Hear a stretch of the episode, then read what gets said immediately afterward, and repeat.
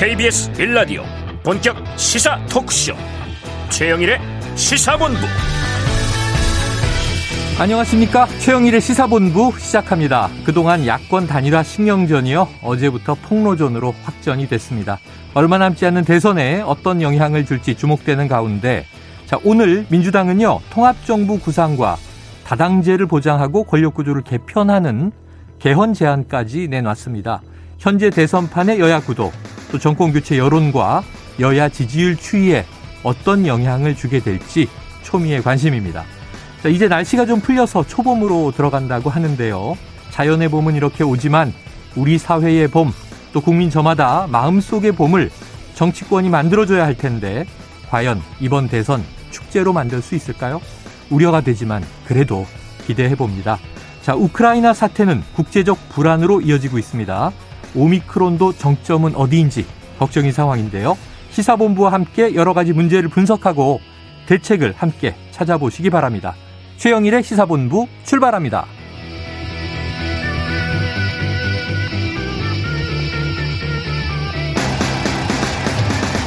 네, 1부에서는요, 오늘의 핵심 뉴스를 한입에 정리해드리는 한입뉴스 기다리고 있고요. 2부 10분 인터뷰, 13일 남은 대선 전략, 우상호 더불어민주당 총괄 선대 본부장과 이야기를 나눠봅니다. 이어서 각설하고 시즌 2 준비되어 있고요. 한 입에 쏙 들어가는 뉴스와 찰떡궁합인 디저트송 신청 기다리고 있으니까요. 오늘 뉴스에 어울리는 노래가 있으면 문자 샵 9730으로 자유롭게 보내주세요. 오늘의 디 저트송 선정되신 분께는 커피 쿠폰 보내드립니다. 짧은 문자 50원, 긴 문자 100원입니다.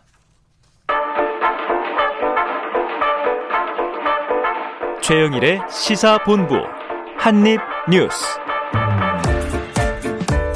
네, 오늘의 핵심 뉴스 한입에 정리해 드립니다. 한입뉴스 박정호 오마이뉴스 기자, 헬마우스 임경빈 작가 나와 계십니다. 어서 오세요. 안녕하세요. 자, 먼저 속보를 전해드려야 할 것 같습니다. 조금 전에 이게 외신인데요. 푸틴 러시아 대통령이 우크라이나 돈바스 지역에서 군사작전을 수행할 것이다. 군사작전 선포. 그런데 또 그 다음 속보는 뭐 우크라이나를 점령하진 않을 것. 지금 전쟁이 난 겁니까, 난 겁니까, 박 기자님? 하하. 지금 푸틴 대통령은 군사 작전을 선포를 했어요. 네. 그러니까 군사 작전이 이 돈바스 지역에서 진행된다라고 보시면 되겠는데 음. 이게 이제 양쪽의 주장이 다른 겁니다. 러시아는 돈바스 지역에 있는 그 주민들을 보호하기 위한 어허. 평화유지군 활동을 하는 거지. 뭐 침략이나 침공이 아니다라는 네. 주장이고요.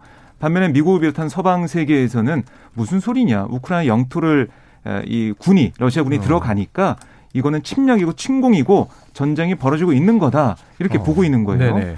그러니까 방금 전에 푸틴 이 대통령 얘기를 들어보면 이 돈바스 지역에서 특별 군사 작전을 진행할 거다라고 네. 선언했거든요. 그러니까 주민 보호를 하겠다고 얘기했는데 이 푸틴 대통령도 사실은 군사 작전이라고 좀 얘기를 하면서 예. 군사적인 활동을 한다고 음. 했잖아요. 그렇죠. 근데 이걸로 봐서는 결국에는 러시아 군도 이 어떻게 보면은 우크라이나 정부군과 돈바스 지역에 있는 그 공화국 간의 이 전쟁에 음. 이 갈등에 뛰어들었다. 결국엔 음. 우크라이나 영토에서 이런 일이 벌어진 거니까 전쟁이 들어간 거 아니냐 네. 이렇게 해석이 좀 많이 나오고 있습니다. 내전에 참전한 것 아니냐. 그런데 이제 지난 밤 사이인 또 음. 우크라이나 의회가 비상사태 선포를 했는데 돈바스 지역을 빼고 선포했더라고요. 그렇습니다. 이게 사실은 좀 어, 복잡한 역사적 맥락하고 좀 같이 보시면은 지금 상황을 파악하시는 데 좀 도움이 되실 네네. 것 같은데요. 일단 돈바스 지역 자체가 이 러시아 접경 지역이라서 그렇기도 하지만 원래는 이제 우크라이나의 영역에 포함이 안 돼 있다가 음. 이 소련 시절을 거치면서 이제 편입이 된 아. 그 케이스예요. 네네. 이게 이제 크림반도 2014년에 어, 러시아가 이제 병합을 했었던 크림반도하고 네. 어떻게 보면 좀 비슷한데 예. 그러다 보니까 이 주민들 자체가 친러시아 성향이 강한 주민들이 숫자가 훨씬 많습니다. 음. 그런 거를 포괄했을 때는 러시아 입장에서는 우크라이나랑 전면전을 해가지고 그렇게 될 경우에는 미국이 참전하거나 혹은 뭐 유럽이 서유럽이 참전할 수 있는 음. 위험성이 높아지는데 러시아랑 완전 전면전을 하기보다는 그 우크라이나랑 완전 전면전을 하기보다는 돈바스 지역에 대해서만 영향력을 확보할 수 있으면 어. 이 전쟁의 이제 어떤 목적은 일차적으로 달성하는 것이다. 네네. 이런 판단을 하는 것 같아요. 음. 이게 비슷한 경우가 2008년에 있었던 그루지아 예. 전쟁에 예. 이제 개입했었던 경우가 있었고 크림반도를 2014년에 병합할 때도 비슷하게 대규모로 군사작전 전쟁을 수행하지는 않았지만 네. 친러시아 친러시아화를 시키면서 일부는 병합하는 이 방식을 취할 가능성이 크다. 아. 그렇게 되면 서유럽도 개입할 수 있는 여지가 폭이 좀 좁아지기 네, 때문에 네. 그 정도 선에서 합의하려는 게 아닌가라는 좀 전망을 해볼 수 있을 것 같습니다. 그래요. 그 와중에 지금 뭐 이제 또 가스관에 대한 문제 때문에 제재가 시작이 되고 복잡하게 돌아가고 있는데 자, 우리나라도 지금 우리의 시선으로 바라보고 있습니다. 지켜보도록 하고요. 자, 지금 국내 정치로 다시 돌아와 보죠. 오늘 아침에 좀 어, 놀랐어요. 이 여러 가지 다양한 이야기가 나왔는데 송영길 더불어민주당 대표가 안철수 후보 등 다른 또 야권 후보들에게 다당제를 보장하는 선거 개혁을 제안했다. 반응들이 좀 나오고 있습니까? 네, 지금 우선은 이게 어떤 제안인지부터 잠깐 설명을 예, 그 드리면요. 내용을 알아야겠죠. 네. 그러니까 세 가지입니다. 크게 하나는 선거제도 개혁이에요. 음. 그러니까 다당제 연합 정치를 보장하기 위해서 국회의원 연동제 비례제도와 권역별 비례대표제 이걸 음. 도입하겠다. 네네. 이런 얘기를 했어요. 사실 이 지난 총선에 다당제를 위해서 어 이게 개혁을 했었는데, 했었는데? 위성 정당이 나오면서 무용지물이 됐죠. 그러니까 뭐 이게 안 그래도 다수당들만 비례대표 더 많이 가져가고. 네. 그래서 뭐 여기에는 비판도 많았었는데 이런 것들, 그러니까 또 어, 정책 연대에 따른 민심 단일을 염두에 둔 그런 음. 포석이 아니냐. 다당제 연합 정치를 내세우면서 네. 선거제 개혁을 얘기를 했고 또 하나는 이 국민통합 개헌 이 얘기를 했어요. 어. 그러니까 권력 구조를 민주화하겠다. 그러니까 중장기적 국민 통합적인 국정 운영을 위해서 대통령 4년 중임제. 네. 이건 뭐 이재명 후보도 얘기를 했었고요. 예. 또 결선 투표제 도입 음. 이런 것까지 오늘 송영길 대표가 거론했습니다. 그리고 또 한 가지가 국민 통합 정부를 실현하기 위해서 음. 국무총리 국회 추천제. 네. 이걸 또 하겠다. 네. 그러니까 일방적인 대통령의 이 총리 지명과 또 그리고 뭐 일방적인 그런 어떤 행정을 구성. 펼치지 않고 국회에서 어, 추천해주는 인사로 음. 함께 통합 정부를 만들어 가겠다 이렇게 강조했습니다. 자 이게 우선 첫 번째로 단기적으로는 대선판에 어떤 영향을 줄 제안이냐. 네. 예, 야당 후보들을 그렇죠. 중심으로 해서 네. 또 하나는 중장기적으로 실현 가능하냐 이런 문제인데 음. 어떻게 보세요? 그러니까 사실 이제 민주당 입장에서는 어 다른 야당들 국민의힘을 제외한 다른 야당들 향한 러브콜이다라는 얘기를 숨기지도 않고 있습니다. 아, 아, 대놓고 이거는 국민의힘 빼고 나머지 정당들하고 이제 통합의 정치를 펼치겠다는 신호다라고 네. 직접 얘기를 했고 예, 당장 이재명 후보만 하더라도 오늘 음. 아침에 이제 BBS FM 라디오에 출연을 해가지고 국민의힘 윤석열 후보를 제외하고 진짜 국민의 삶을 개선하자는 모든 정치 세력이 가능한 범위에서 협력하는 길을 찾자. 네. 이렇게 얘기를 하면서 어 이거는 이제 러브콜이다라고 직접 얘기를 하기도 했습니다. 어제 이제 MC 예. 라디오에 나갔을 때 같은 경우는 그러니까 이거는 어 그동안 제 3당 지대에서 이제 줄기차게 요청해왔었던 내용들을 거의 다 받아들이는 거고 어. 어. 집권을 하게 되면 일정 정도 자기 이제 권력을 내려놓겠다는 이제 신호기 때문에 네. 연대를 하자는 거긴 한데 일테면 이건 이런 겁니다. 지금까지는 어, 여야의 기본적인 대립구도가 계속 펼쳐져 왔었기 때문에 민주당이나 이재명 후보 입장에서 굉장히 불리하게 정권 교체론이냐 아니냐의 싸움이었는데 음. 이 제안을 어느 정도 다른 야당들이 이제 만약에 이제 받아들이게 되면 그때는 역으로 포위하게 되는 네. 국민의힘을 그리고 윤석열 후보를 역으로 포위하게 되는 또 다른 연대의 모양이 갖춰질 수가 있다. 음. 이런 얘기인 거고 다만 이제 이 민주당 같은 경우는 이거를 뭐 윤, 안철수 후보를 향한 단일화 시도라고 이제 얘기하기보다는 음. 그러니까 그 경우에는 한쪽이 이제 후보 자격을 포기해야 되기 때문에 네네. 그거는 부담이 상당히 크니까요. 민심 단일화라고 해가지고 음. 일종의 이제 정치개혁 연대를 구성하는 어. 어떤 방향성을 좀 제시한 거다. 이제 이렇게 보시면 될 것 같습니다. 정치개혁 연대다. 그리고 네. 뭐 이게 정권 교체라는 표현보다 기득권이 주고받는 음. 그렇죠. 정치 교체라는 표현은 또 김동연 후보도 초기부터 썼기 때문에 그렇습니다. 안철수 후보, 김동연 후보, 심상영 후보를 향한 러브콜이다. 자, 어. 이 내일이요. 예. 지난 월요일은 경제 분야 가지고 법정 토론 첫 번째 있었고 네. 내일이 마침 또 정치 분야 그렇습니다. 토론이지 않습니까? 그럼 지금 이게 이재명 후보가 좀 의제를 선점하려는 의도, 전략 담겨 있다고 보나요? 네, 그렇습니다. 그러니까 줄기차게 민주당에서 얘기해 왔다가 오늘 좀 확실하게 송영길 대표가 말을 했잖아요. 네. 이재명 후보도 얘기해 왔던 부분인데 말씀하신 것처럼 이 시점을 음. 딱이 내일 토론 앞두고 정하는 그런 부분도 있고 아하. 이렇게 던지다 보면은 이게 또 하나의 뭐 블랙홀처럼 예. 여기 이 제안에 대해서 뭐 여야의 반응도 나오고 감론을박하다가 어 이게 뭐지 하고 쳐다보게 되고 근데 네네. 내일 또 토론회까지 이 주제가 오고 간다면 정권 교체론보다 이 기득권을 좀 타파하자 이 네. 얘기 정치 교체에 관심이 모이지 않을까 싶은데 문제는 근데 다른 후보들의 반응이잖아요. 그렇죠. 오늘 반응을 봤더니 안철수 후보는 아니 뭐 소신 있으면 하든지라는 아. 반응 조금 차가운 반응을 좀 네. 보이는 느낌이었고 그냥 하시면 된다. 네. 하시면 된다. 그리고 심상정 정의당 후보 같은 경우는 아니 이게 뭐 다 좋은 내용인데 아. 그 오랜 약속을 뒤집고 배신한 게 문제다. 아. 음. 그동안 민주당이 한다고 해놓고 다 뒤집었지 않냐? 네. 거기에 대해서 맹비판을 이게 했습니다. 완전히 새로 나온 얘기는 아니기 때문에. 그래서 네. 결국에는 진정성에 대한 의심을 아. 하고 있는 건데 네네. 이게 두 가지가 다 있는 것 같아요. 정의당 입장에서는 지난번에도 연동형 비례대표제를 같이 하자고 해서 법 개정까지 해놓고 정작 어, 위성 정당을 출범시켰던 네. 일종의 이제 배신을 당했던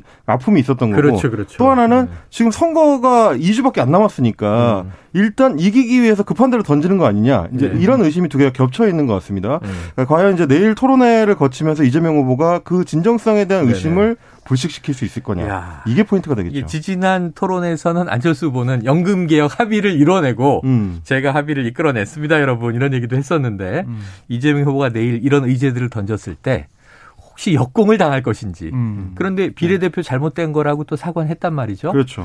자, 이재명은 합니다가 내일 합니다가 될지 음. 공격을 받을지 지켜볼 대목으로 보여집니다. 자, 지금 이 야권 단일화 말이죠. 이게 불씨가 살아있는 건지 죽은 건지 좀 저는 가늠이 안 되고 어제도 내내 여러분께 여쭤봤잖아요. 이준석 대표 왜 저러는 겁니까? 그랬는데 이 이태규 의원 대 이준석 대표 이 폭로전 양상 지금 박 기자님이 어떻게 네. 흘러가고 있어요? 그러니까 어제 저희가 이 시간에 네. 이준석 대표가 이 국민의당에 뭔가 이 뭐라고 해야 될까요? 배신자라고 할까요? 음. 그러니까 네. 아침 방송에서 그런 얘기를 했고 네, 접게 만들겠다는 네. 그런 얘기를 하는 국민의당 인사가 있다. 네, 그 네. 얘기를 국민의힘 쪽에 하더라. 어. 이 얘기를 했어요. 맞아요. 그래서 뭐 관우 뭐 장비 얘기도 예, 나오고 삼국지 얘기를 꺼집어냈고 나왔는데 여기에 대해서 국민의당이 강하게 반발하면서 해당 인사가 누군지 밝혀라. 음. 이렇게 얘기를 했고 어, 이 대표가 뭐 배설을 통해 쾌감을 느끼는 단계에 여전히 머물고 있다 이런 비난까지 했습니다. 네네. 아, 심리학 용어까지 등장했어요. 구강, 네. 구강 기라고. 아, 예. 예. 예. 예전 대학 다닐 때 저희가 이제 칼융이 심리학자 얘기 들었던 그 구강기. 예. 예. 그 얘기까지 나오고 오후에는 국민의당의 이태규 총괄선대 본부장이 어. 직접 나서서 긴급 기자회견 했습니다. 뭐라고 했냐면 이번 달 초에 이준석 대표를 비공개로 만났다. 음. 그 자리에서 아, 이준석 대표한테 합당 제안을 받았다 이런 얘기를 했어요. 그리고 합당자를 받으면서 어떤 얘기까지 있었냐면 안철수 후보가 사퇴하고 합당하면 네. 이후 뭐 당 최고위원회와 뭐 조직 강화 특위 공천심사위원회 같은 음. 핵심 기구 참여를 보장하겠다. 자리를 주겠다. 이런 얘기도 있었고 또 안 후보 사퇴를 전제로 서울 종로 국회의원 보궐선거 공천이나 또 이후 총선에서 부산 지역 출마 등도 제안했다는 거예요. 음. 그러니까 이뭘 주겠다 이런 걸 이권을 줄 테니까 음. 사퇴해라 이렇게까지 볼 수 있는 부분이고요. 네. 또 지난 11일 국민의힘 이 열정 열차 도착지 여수 열정 열차 아시겠지만은 예. 윤석열 후보가 구두발 올려놨던 네, 네, 그 네. 열차 그 여수에서 함께 내리면서 윤석열 안철수 후보가 함께 내리면서 단일화 선언한 이벤트 아. 이런 구체적인 내용까지 언급이 됐다고 해요. 그러니까 이 윤 후보가 아, 윤 후보가 사실 단일화 주체지만 윤 후보가 아닌 당 대표 어, 이거를 당대표인 이준석 대표가 나와서 네. 단일화 논의를 한 거잖아요. 사실 조건도 그렇죠, 제시하고 그렇죠. 어. 이렇게 했는데 근데 사실 우리가 쭉 공개적인 이준석 대표의 발언인 걸 봐서는 음. 이준석 대표는 계속 당내에 있는 이른바 거간꾼을 비판했었단 네, 네 말이죠. 네, 네. 근데 지금 돌이켜서 이 이태규 의원의 발언을 놓고 보니까 어. 이 대표가 실제 뒤에서는 후보 몰래 본인이 거간을 단독 플레이한 거 아니냐 음. 아. 이런 폭로가 된 셈입니다. 지금 그 말씀을 드리니까 네. 제일 궁금한 대목이 네. 이준석 대표의 국민의당에 대한 이런 제안이 음. 윤석열 후보와 교감이 있는 가운데 된 것이냐 궁금한 거 하나. 음. 그리고 자 두 번째는요. 그, 그, 그럼에도 불구하고 일관적으로 안철수 후보에 대한 조롱을 너무 좀 심하게 그렇죠. 지속적으로 해왔잖아요. 네. 이 어떻게 되는 거예요? 그러니까 이제 뭐 뒤에 것부터 먼저 좀 말씀을 네. 드리자면 저는 이 시간에도 한번 말씀을 드렸지만 이준석 대표의 어떤 공적 발언의 가벼움이 좀 지나치다. 그런 경우에는 문제가 생길 수가 있는 게 음. 어, 일종의 정치 혐오적인 정서를 발동시키게 되는 건데요. 네. 앞에서는 서로 험악하게 싸우는 것처럼 해놓고 뒤에서는 따로 만나가지고 서로 이제 작당을 한다. 네네. 이게 이제 그 유권자 대중이 가지고 있는 정치에 대한 기본적 혐오 정서의 배경이거든요. 과거에 이제 밀실 야합이라고 했죠. 맞습니다. 음. 이제 근데 지금 당장 이준석 대표가 30대 당 대표로 바람을 일으켰었던 음. 그때 기대하고는 정면 배치되는 모습을, 양상을 네. 지금 이제 스스로 보였다는 게 드러난 셈이라서 예. 그 부분에 대해서는 좀 더 진지하게 좀 고민해 볼 필요가 있는 것 같아요. 예전에 음. 어, 민주당 이해찬 대표 같은 경우도 정치인이 사적 욕망과 공적 욕망을 이 대비를 시킬 때 최소한 어. 49대 51의 균형을 맞춰야 된다. 네네. 네. 사적 욕망이 49를 넘어서면 안 된다. 이제 이런 얘기를 한 적이 있는데 음. 정치적인 기술을 발휘하는 것도 명분이 51 이상이 돼야 되는 거지 예. 기술이 49 이상을 넘어서면 안 되는 거거든요. 음. 조금 아슬아슬한 어그 수준에 지금 이준석 대표가 도달한 것 같다. 예. 이런 생각이고 또 하나 포인트는 아까 말씀하셨던 네. 대로 이게 과연 이준석 대표가 윤석열 후보와 충분히 논의가 된 거냐라는 음. 건데 이태규 본부장이 어제 직접 이, 야기를 했습니다. 예. 윤 후보와 전혀 소통이 없는 걸로 파악이 됐다. 아. 이 과정 그러니까 단일화 과정에서 헤게모니를 본인이 갖고 싶어 했던 것 같다라고 해석을 한 내용을 예. 발표를 한 거예요. 그러니까 음. 또 이제 이준석 대표도 다시 저녁 그 기자회견에서 했죠. 맞받았습니다. 어, 이거는 단일화 이슈와는 달리 합당 이슈는 철저한 당대표의 권한 사항이다. 아, 음. 그러니까 내가 키를 쥐고 할 수 있는 거다라고 이야기를 한 겁니다. 본인도 윤 후보와 교감이 없었다는 걸 인정한 네, 셈이네요. 그렇습니다. 그러니까 음. 이태규 본부장은 이 둘 사이를 갈라놓으려는 일종의 이제 전략적인 스탠스를 취한 건데, 네. 어, 윤석열 후보님 당신하고 상의 없이 이준석 대표가 이런 걸 추진을 했습니다. 괜찮으시겠어요? 이렇게 물어본 거고 네. 이준석 대표는 아니 그건 내가 할 수 있는 거다라고 당당하게 주장을 한 거지만 사실 알고 보면 여기서 또 부딪히는 게 당 대표라는 정치인과 대선 후보라는 정치인의 충돌입니다. 음. 대선 후보는 일단은 대선에서 이기는 게 최우선 목표이기 그렇죠. 때문에 단일화든 뭐든 어쨌든 해가지고 이기려고 하는 걸 이제 추구를 하는데 집권을 위한 전략들이고 당 대표는 결국 중요한 게 뭐냐면 곧 다가올 지방선거와 총선의 공천권. 어. 그러니까 당권을 앞으로 어떻게 움직일 거냐. 네. 대선 이후에도 나는 정치를 해야 된다.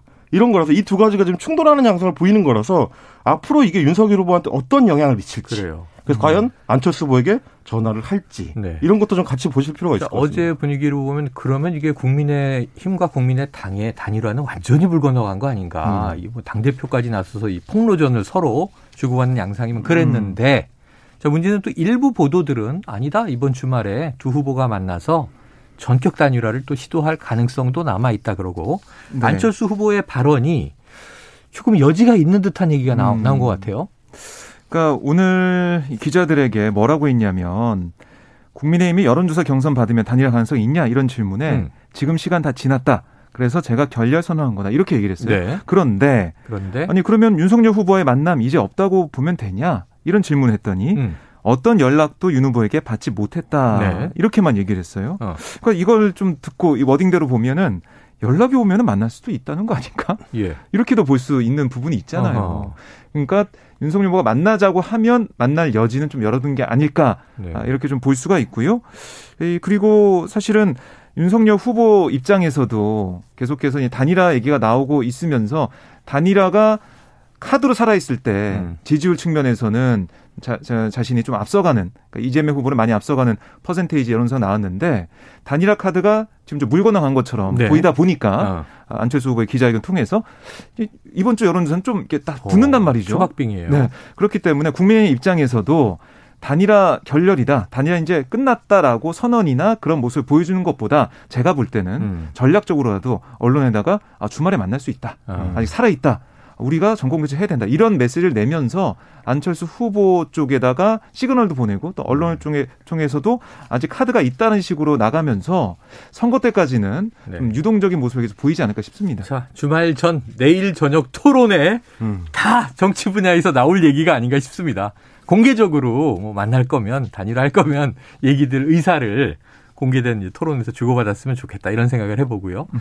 자, 오랜만에 김종인 전 총괄 선대위원장이 이제 언론에 등장했습니다. 단일화 결렬에 대한 비난 메시지였던 거죠?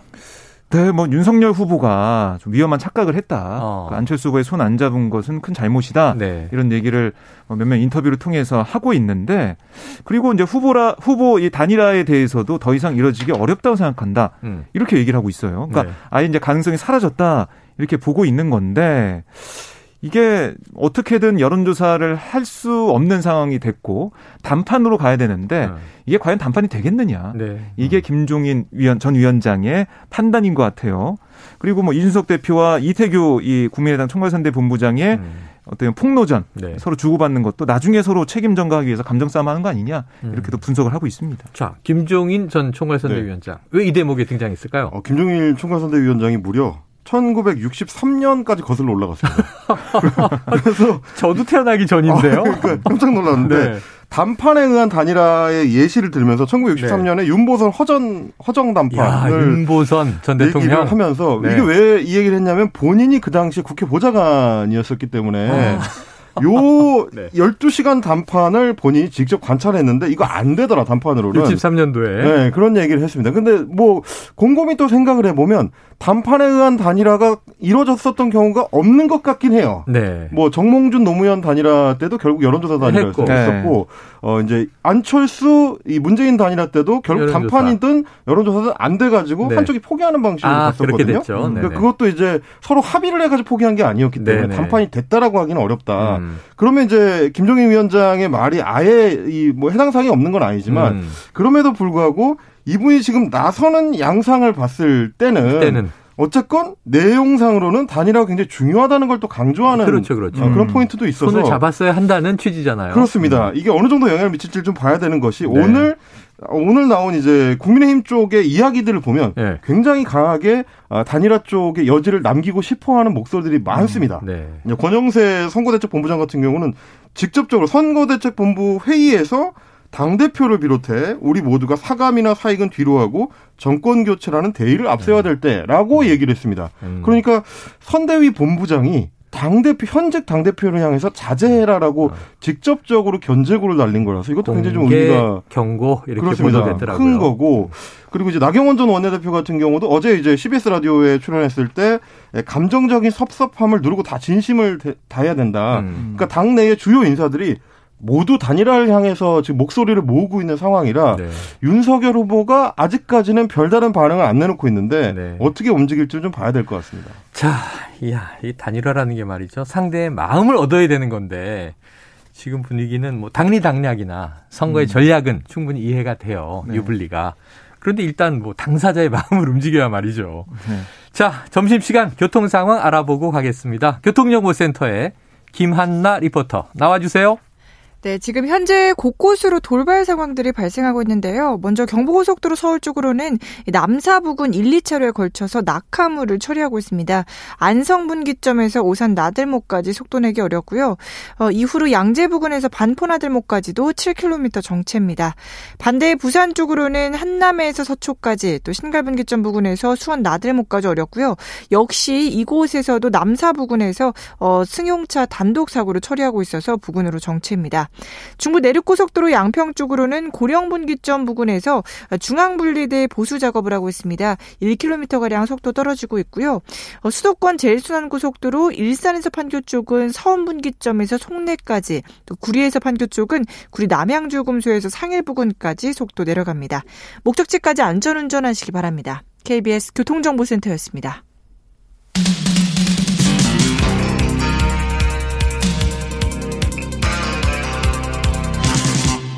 최영일의 시사본부. 네, 추이를 보면 지난주까지 윤석열 후보가 좀 우세를 이어가나 했는데 이번 주는 다시 초박빙으로 이제 좁혀졌다 이런 얘기가 나오는데 네. 이재명 후보도 좀 그동안 답답할 것 같아요. 오를만 하면 악재가 터지고 음. 오를만 하면 악재가 터졌는데 또 하나 나왔습니다. 이 고 김문기 성남 도시개발공사의 제 1처장이죠. 개발 1처장인데 그 유가족 특히 음. 아들이 이재명 후보는 왜 나의 아버지를 모른다고 하십니까? 한 기자회견을 했어요. 네. 어떤 내용이 담긴, 담긴 겁니까? 그러니까 이 대장동 사업의 실무 책임자였던 예, 고 김문기 성남도시개발공사 개발 1처장 그러니까 이재명 후보는 성남시장 재직 때 몰랐다라고 음. 얘기를 했었어요. 네네. 언론 인터뷰에서 음. 그랬는데 이 고 김문기 이 처장의 아들이 기자회견 통해서 아니다. 아, 성남시장 재직 시절에 알았고 그리고 그 전에도 어, 아는 그런 정황이 있다. 음. 이렇게 기자회견 통해서 밝힌 겁니다. 아, 그러니까 이제 국민의힘에서 이제 같이 이제 공개한 내용이 2015년 1월 뉴질랜드 오클랜드에서 찍힌 사진 이걸 음. 보면 이 후보와 아, 이 김문기 전 처장이 스카이타워 전망대에서 마주 앉아 식사하는 장면이 담겨 음. 있고요. 음. 같은 날 한 공원에서 찍힌 또 다른 사진에선 이 후보와 아, 김문기 처장이 손을 잡고 있습니다. 음. 기자회견 당시 또 김 전 처장이 딸에게 보낸 영상 이걸 좀 보면 네. 오늘 시장님하고 본부장님하고 골프까지 쳤다. 너무 재밌었고 좋은 시간이었어. 이런 얘기도 있어요. 어. 같이 골프를 쳤다라는 김문기 전 처장의 얘기가 담긴 그런 육성까지 공개가 된 거죠. 네, 네. 그래서 이걸 얘기하면서 왜 거짓말하냐. 아, 이렇게 국민의힘은 지적을 하고 있고요.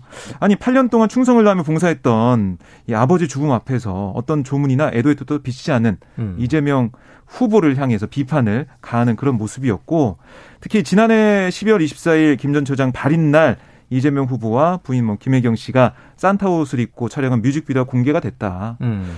우리 가족 모두가 죽을 만큼의 고통을 느꼈다라고 음. 어, 이렇게 비판을 했습니다. 후보야 뭐 이제 음. 유세를 해야 하니까 음. 크리스마스 때는 또 거기에 맞는 이제 여러 가지 음. 역할들을 음. 하는데 물론 이제 이 영상 같은 걸 미리 찍어 놓은 네. 영상이긴 하니까요. 또. 그렇죠. 유가족의 예. 입장에서는 그런 장면을 볼때 네. 억장이 무너졌다 이런 또 표현은 충분히 이해가 되는데 음. 자 그럼 임 작가님 네. 실제로 네. 뭐 이재명 후보 입장이 나왔거나 사실관계가 뭐 확인이 된 게 있습니까? 뭐 여기에 대해서 이제 이 후보가 직접적으로 입장을 밝히지는 않았는데요. 네. 아마도 최근 들어서 이제 민주당 선대위나 이재명 후보가 대장동 이슈에 오히려 역공을 취하고 있는 지금 형국이기 때문에 그렇죠. 그래서 그동안의 수세 국면을 좀 전환하려고 하는 상황이라서 음. 굉장히 좀 뭐 곤혹스러운 지금 인터뷰가 나온 셈이 됐는데 1차적으로는 과연 민주당 선대위나 이재명 후보가 그 김문기 씨가 이제 돌아가신 이후에 음.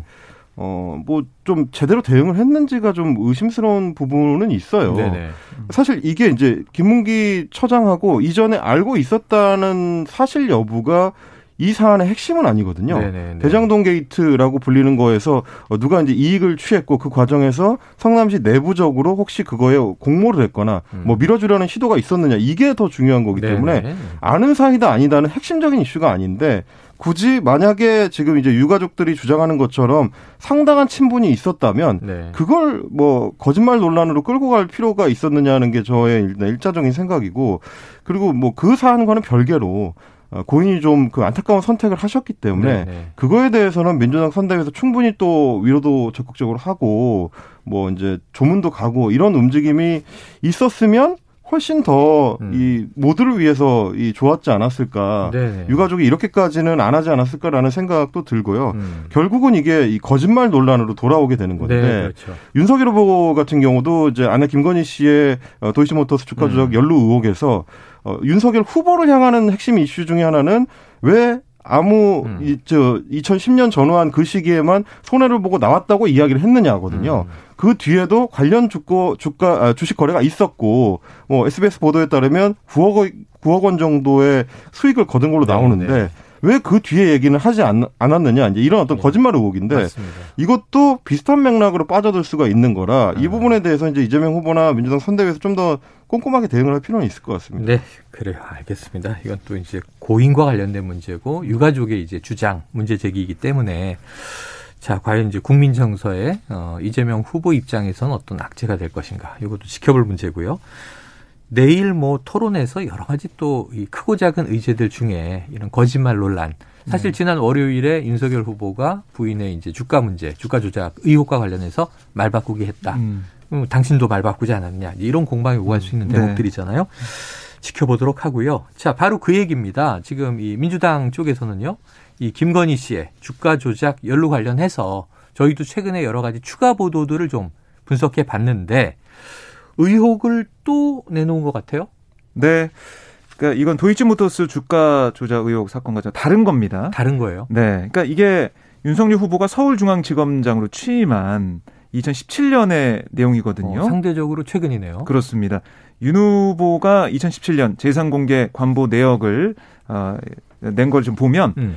김 씨가 김건희 씨가 도이치 파이낸셜 주식 40만 주, 또 코스닥 상장사인 A사의 주식 3,450주를 보유하고 있는 걸로 나와요. 음. 그런데 민주당의 주장은 뭐냐면 이윤 후보의 재산 공개 내역을 분석을 해봤더니 음. 이 비정상 급등주, 뭐 일명 작정주로 의심되는 게 바로 A사의 주식이었다. 아. 이렇게 얘기를 합니다. 도이치모터스가 아니고. 그래서 다른, 네, 다른 A사의 주식. 이게 작전주라는 거예요. 네. 그래서 이게 민주당은 이 A사 주식이 주가가 급등할 당시에 불특정 다수의 개미 투자자들에게 뭐 신규 사업 발표 임박, 음. 특급 재료 발표 예정 이런 주식 매물을 매, 수를 권하는 사기성 허위 문자 이거 대량을 발송했다. 이 음. 부분을 지적을 했고 또 한국거래소가 2017년 6월과 7월 두 차례에 걸쳐서 이 A사의 허위 문자 대량 유포 사실을 확인하고 사이버 경고를 어. 발령했다. 네네. 이런 걸 근거로 들면서 또 금융당국 역시 서울 남부지검 합동수사단의 허위사실 유포에 대한 수사까지 의뢰했다는 거예요. 음. 이걸 얘기하면서 음. 아니 이거 김건희 씨가 또 작전조에 들어가서 음. 이렇게 뭔가 좀 하려고 했던 거 아니냐 이런 의혹을 제기한 거고요. 음. 그리고 이런 부분도 얘기했어요 민주당은 김 씨의 주식 투자 이거는 대검찰청 규정에도 위반될 소지가 있다. 검찰이 진경준 전 검사장 아마 네, 네. 기억하시겠지만은 그때 부적절한 주식 매수로 120억 정도를 벌어서 문제가 됐었거든요. 그 주식 매수가 아니고 대학 친구가 줘준 거잖아요. 아, 예. 네. 며칠 전에 김정주 회장이. 네. 네. 그래서 결국 2016년부터 금융조사부나 특수부 같은 기업 내부 정보를 다루는 부서 소속 검사들의 주식 투자를 전면 금지했는데 음. 이런 상황에서도 이 부인 김건희 씨가 음. 이렇게 작전주에 투자한 건 이게 문제가 있는 거 아니냐 이렇게 네. 주장하고 있습니다. 자, 물론 이 사안 같은 네. 경우는 뭐 도이치모터스나 혹은 도이치 파이낸셜 주식하고는 약간 다르게 이제 아직까지는 이 백업할 수 있는 증거가 이제 추가로 제기된 건 아닙니다. 네네. 그 당시에 급등주로 분류됐었고 어 이제 금감원이나 금융위에서 이제 주목하고 있었던 이 이상 급등주를 보유하고 있었다는 있었다. 거라서 혹시나 그 이 사안도 작전주로 이제 작전이 시행되고 있는 거를 알고 있었던 것 아니냐라는 게 이제 민주당의 주장인데 음. 어, 그거를 이제 뒷받침할 수 있는 증거는 추가로 좀 나오긴 해야 됩니다. 근데 음. 말씀하신 것처럼 서울중앙지검장이었고 네. 그리고 그 직전까지도 검찰 내부에서 특수통으로 가장 유명한 음. 검사 중에 한 명이었는데 네. 특수부 검사라는 거는 항상 이제 금융범죄와 직접적으로 연관이 되는 업무를 하고 그렇죠. 그러다 보면 관련된 정보를 많이 다루게 되니까 음. 그러니까 아무래도 이 검사로 특수부에 재직하는 사람들은 주식 투자를 안 하는 게 이제 직업 윤리상으로는 맞는 거죠 기본적으로. 네. 근데 이제 가족한테까지 그거를 전부 요, 요구할 수 있느냐는 별개의 문제지만 지금 민주당이 이런 어 의혹 제기를 할 수 있는 것도 음. 애초에 도이치모터스 주가 조작 사건이 있었기 때문에 네. 혹시 비슷한 시계 투자가 또 이뤄진 거 아니냐 음. 이런 의혹 제기고요. 이거는 좀 내용을 좀 더 봐야 되는 네. 그런 사안인 것 같습니다. 의혹이니까 좀 보고 지금 아직까지 이게 뭐 검찰의 수사 대상이거나 그런 사건은 아닌 거죠. 네, 그렇습니다. 네. 자. 아유, 늘 그런 얘기 하는데, 우량주를 저가에 사서 고가에 파는 게, 또 장기 보유하는 게 제일 좋은 투자다 하는데, 아유, 저는 모르는 주식은 불안불안하더라고요. 음. 자, 국민의힘은요, 이 최근에 이제 쭉 나온 이 도이치모터스 주가 조작 관련해서 공소장 또 범죄 일람표 얘기를 많이 전해드렸는데 네. 이 공소장에 오류가 있다 이렇게 주장을 합니다. 검찰에서 책임을 져야 할 문제다 하는 반론인데 음. 이 문제에 대해서는 좀 뭐 검찰의 입장이 나오겠습니까? 이 검찰 입장이 아마 나와야 될 것 같아요. 민주당은 어. 또 민주당대로 왜이 네. 비공개 소환 음. 한번 통보해 놓고는 이 저 김건희 씨 수사 안 하냐 이런 얘기를 하고 있고. 그러니까 이게 사실 애초에 김건희 씨에 대한 수사나 조사가 안 이루어지고 있기 때문에 음. 계속해서 뭐 봐주기 의혹이 계속 네. 제기가 되는 거고 범죄 일람표까지 나와서 언론에서 들여다보면서 네. 이 진실의 조각을 맞추고 있는 거잖아요. 예, 예. 그러니까 수사를 통해서 밝혀야 될 부분인데 그게 잘 안 되고 있다는 거 1차적인 문제가 있는 것 같고요. 이 국민의힘에서 얘기한 거는 네. 이게 이 주가 조작을 영업 단말기로 하냐 공소장 변경했다 이런 얘기를 하고 있는데 음. 이게 정말 이 직원만 확인하면 이게 전화로 거래한 것도 확인할 수 있고 네. 여러 가지로 김건희 씨가 연루되지 않은 부분을 확인할 수 있는 왜 이걸 어. 안 하고 있냐라는 어. 반론 지금 펴고 있는 상황입니다. 자, 검찰이 답할 시간이 다가오는 것 같습니다. 자, 오늘 한입 뉴스는 여기서 정리하죠. 박정호 기자, 임경미 작가 수고하셨습니다. 감사합니다. 고맙습니다. 자, 오늘의 디저트 송은요. 청취자 7970님의 신청곡인데요. 우크라이나 소식에 가슴이 아프네요. 전쟁은 무조건 안 돼요. 평화를 기원합니다. 아, 명곡입니다. 존 레논의 이매진 신청하셨습니다. 자, 커피 쿠폰 보내드리고 이매진 들으면서 저는 2부로 돌아옵니다.